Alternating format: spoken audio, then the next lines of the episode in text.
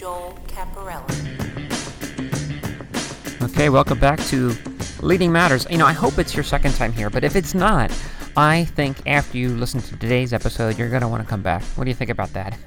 In fact, what I want to encourage you to do is if you are enjoying today's episode, share it with your colleagues, with your friends, your family, because I think there's a lot of good value in here, not only from a business perspective, but I think just as, uh, you know, how we conduct ourselves perspective. So, I, my guest today is Rakia Reynolds. She runs a successful PR agency here in the city of Philadelphia. And look, I have been chasing Rakia down since probably March to get on the show, and she finally agreed to, to talk with me today, and I'm so glad that she did. So, in spirit of what I've been doing lately with the Take Action Now plan, courtesy of Ryan Estes, by the way, go listen to the Ryan Estes episode. You will not be disappointed. I want to point out some things that we can glean from the way Rakia has approached the business development and growth of her of her uh, organization, Skai Blue Media. And by the way, that is Skai S K A I, Blue Media.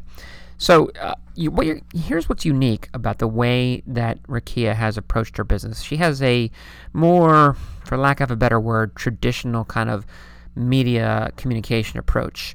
And she's taken that foundational expertise and expanded it across all the varying and new media channels that are available. So that's the first thing she's done. She's taken the foundational elements of a discipline that really haven't changed, only the channels have changed and applied them. So that's the first part. I'll get back to that in a second. But then she's connected three disparate, seemingly disparate industries together to serve them exclusively.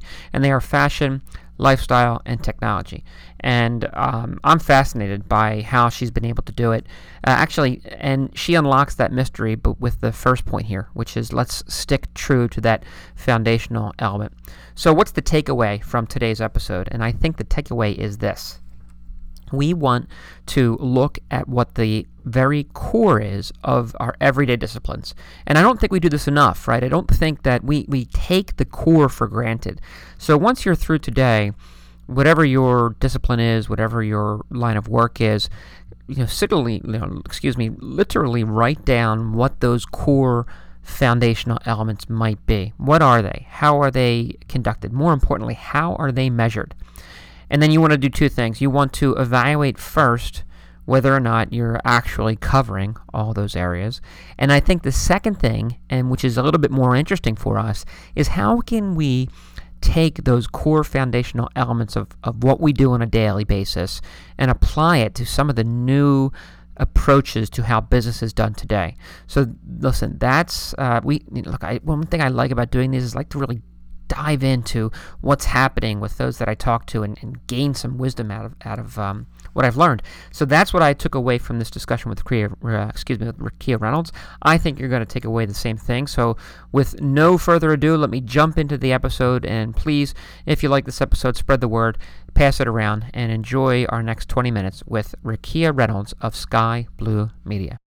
I am really uh, pleased to be joined today by uh, Rakia Reynolds. Rakia is the founder of Skai Blue Media, uh, with presence here in Philadelphia, in New York, and I just learned just a moment ago in Florida as well. And I've been chasing Rakia down since probably late winter, early spring, because I'm just ever since uh, because I just really am uh, really love the work that they do. I think we talk a lot here on Leading Matters about just kind of knowing who we are as a, as a company, as a firm, and I think Rakia Reynolds personifies exactly knowing who they are and who she is and how she wants to lead her business. So, uh, Skai Blue Media, if you look at their website, uh, very clearly articulates what they're all about. Uh, they believe in implementing strategies that honor authenticity while elevating each brand to new levels. Uh, and their success in, in, PR campaigns really involve those strong relationships. And I could speak just uh, from knowing their work and management approaches. So first things first, Rakia, you know, thank you for being patient with me and, and finally uh, taking some time out to join me. Absolutely. Thank you for having me, and thank you for these thoughtful questions. well, look, I'm excited to hear you know how how this goes because you, you've you've definitely shown some some great growth. So let me just jump into it here, and I think the first place to start is why don't you tell us a little bit about Skai Blue Media for those that might not know your firm and mostly what you're focused on. So I'd be interested in hearing a little bit about that focus because I think it sets the tone for where we'll take this conversation. So Skai Blue Media is a multimedia communications agency, and we focus on the verticals of lifestyle, technology, fashion, and nonprofits. So we started, well, you know, I started this agency because I was a former a television producer. Um, I was also a magazine producer and I was headhunted by a PR firm years ago to manage their Web 2.0 department. So before it was called social media, it was called Web 2.0. And what I really liked was the storytelling of brands and how they evolved and how they sort of came about in the traditional sense and you know then it was the non-traditional sense which was online. So what i did was i started a company taking all of the relationships that i had had in magazine radio and television and really being being able to foster a voice online and I started a company after that. So our clients in the tech space just to give you an example of tech verticals that we work within. You know, Dell is one of our clients and we work with them on, I mean, projects. You know, we've worked with them on experiential marketing where we're producing events or, you know, doing something thoughtful as they're pushing out a project, um, being inside of their, their influencer circle where we're co-authoring articles with them talking about Generation Z and how they're utilizing technology. And then we also work with, um, you know, we launched Uber here in the city of Philadelphia. We worked with them on experiential and we worked with them on a comprehensive communications plan. And then in the fashion space, we've worked with uh, Dom Streater, who won Project Runway.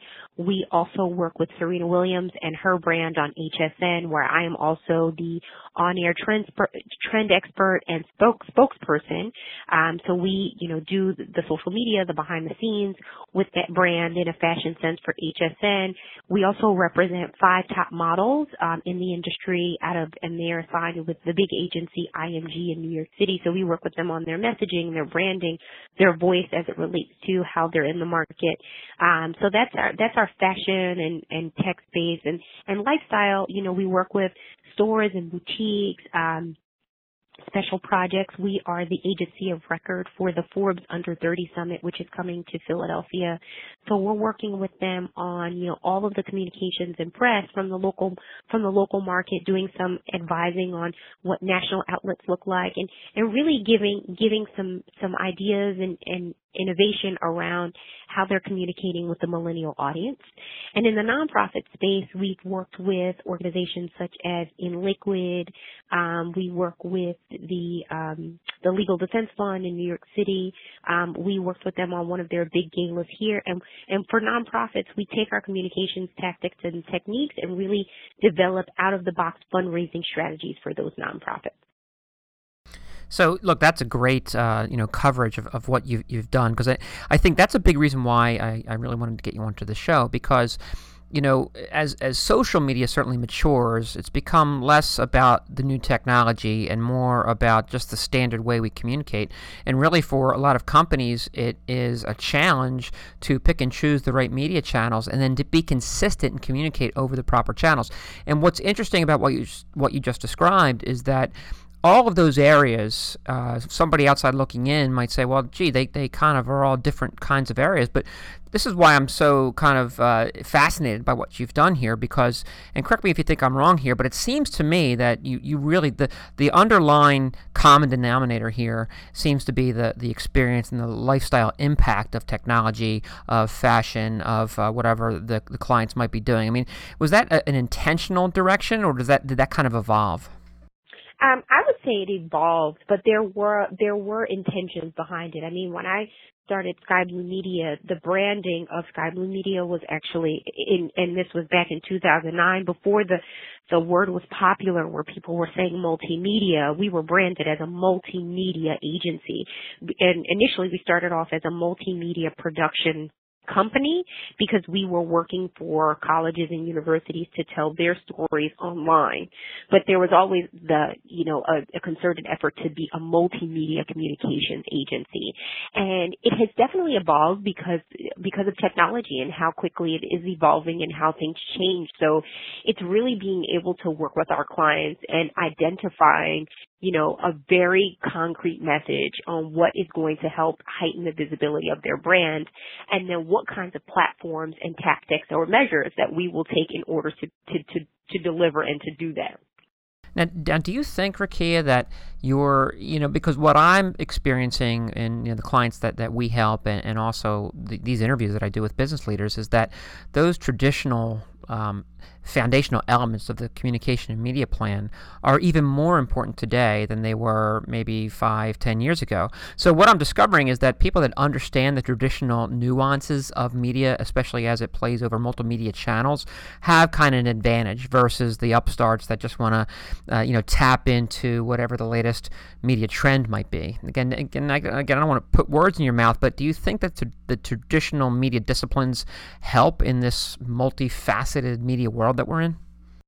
Oh, absolutely. I think that it gives you, you know, the traditional media tactics always give you a great foundation. You know, there are skills that are needed. You know, a lot of people like to say that they're so tech savvy, but what it is is we live in a world where everybody is tech dependent.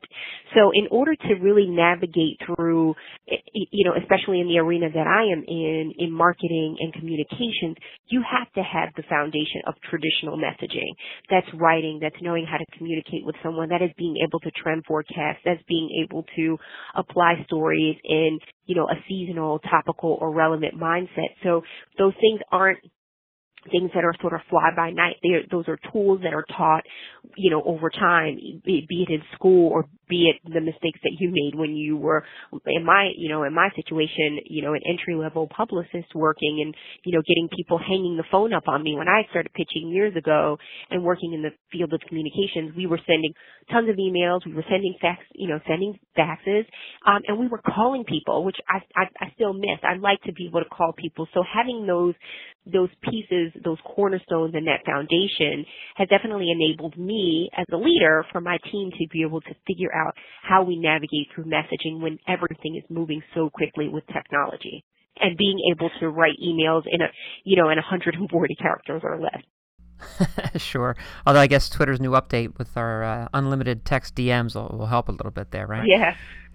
Uh, let me ask you this, uh. You, you, mentioned about you know your team, and, and, and I want to talk about the team for a second because I know your team has grown a little bit since we last spoke, and I think look just the little things about how you present your team, and it's uh you know just I know these elements of lifestyle are, are important to you as, a, as, an individual and certainly important to your clients and how you drive your, your business. Is that, is that, it almost, it's, it's, so when you look at Skai Blue Media online, you can get a sense by the look and feel of what you're all about. I mean, again, do you, when you're hiring people into the team, is it is that a, a sense that you interview for? In other words, do you want team members to, to join that understand the connectivity between technology and lifestyle and, and fashion and how these things impact the customers of your clients? Yeah, I think I would say yes and no, you know, because they're, you know, talent is it's it's tough in in any industry. And because I am the you know CEO president and you know I own and operate the company I have my hand in so much. So sometimes it's very hard to you know select talent. And I would I would say that I always bring people on for charisma, character, personality, and but I also look for the way they communicate. You know, I always I always ask people what you're reading. How do you talk to people online? How do you respond to media? So looking at like what their proactive approach is to media and technology, and then also analyzing what their reactive approach is to media and technology, and then finding a really great balance between between the two. And I would say, I will say that the, the talent that is here at Skai Blue Media, a lot of it is innate. You know, the people that I hire are people that, you know, are, are talented, but then it's also taught because the, the company culture is, is one of that, it's enabled where we're all really a team and we share our brain power. So let me let me uh, kind of connect to that idea of culture for a moment, right? And what I, again, when I speak to small business leaders, they all speak of their their values and their culture, and that it's important to stay true to them. And many of them go go so far to kind of identify where an opportunity just might not be the right fit. So again, as Skai Blue has grown and as you've kind of uh, better defined who you are in the marketplace, you know, locally and, and indeed nationally, is there revenue you won't take because it might not be the best cultural fit for you? And if so, how do you know when that's the case? Oh my gosh, yes. I will say that all of the business that we have here is very much, it is a juried exhibit. And I use that, I use that term all of the time because it's, you know, it's like we're an art gallery. All of the, the, the paintings and, you know, objects that we hang in our office are our clients and it has to have an overall consistency because it's our brand as well. So it, I can tell right away within the first 15 minutes of meeting someone if they're going to be a good fit or not. You know, and so it is, you know, when we meet with clients, it's it's an entire process. We've gotten we get calls, oh my gosh, daily. We get a ton of inquiries of people that want to work with us. And we get an influx, I mean, of emails of people that, you know, want to hire us and throw out numbers here and there.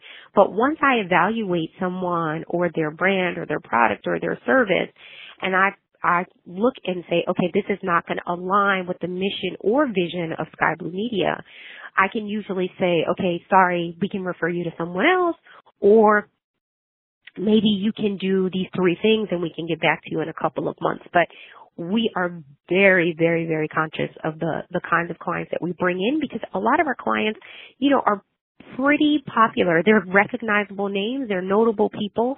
The products and services that we work with, you know, as, you know, as well. So I would never want to sacrifice our already existing customer base, especially, you know, I've been building this company. I started the company in 2009. I wouldn't want to give it up just for, you know, I wouldn't want to give up the, the solid brand that we've built thus far just for money. And money is not everything. No, sure. And again, that's I can't tell you how much that rings true with uh, with a lot of small business leaders that are that really stick to true to their, their mission and their culture. So, how about on the other side of the coin when you onboard a new client, right? And you know you've developed a process, you know the process works. I'm sure there's those uncomfortable meetings, especially early on, where maybe it feels uncomfortable to them. You know, they they certainly joined uh, to do business with you for one reason, but then when the rubber meets the road, they kind of get hesitant and maybe a little cold feet on on doing certain things. How do you how do you get clients over that to buy into the vision and and how you're going to execute to make them you know more uh, successful? I mean, we're very clear on you know never um over promising you know our our mantra is you know that we will you know under promise and over deliver. So we're very clear with boundaries, expectations. There is an entire intake process here where we go over, you know, goals and wish lists.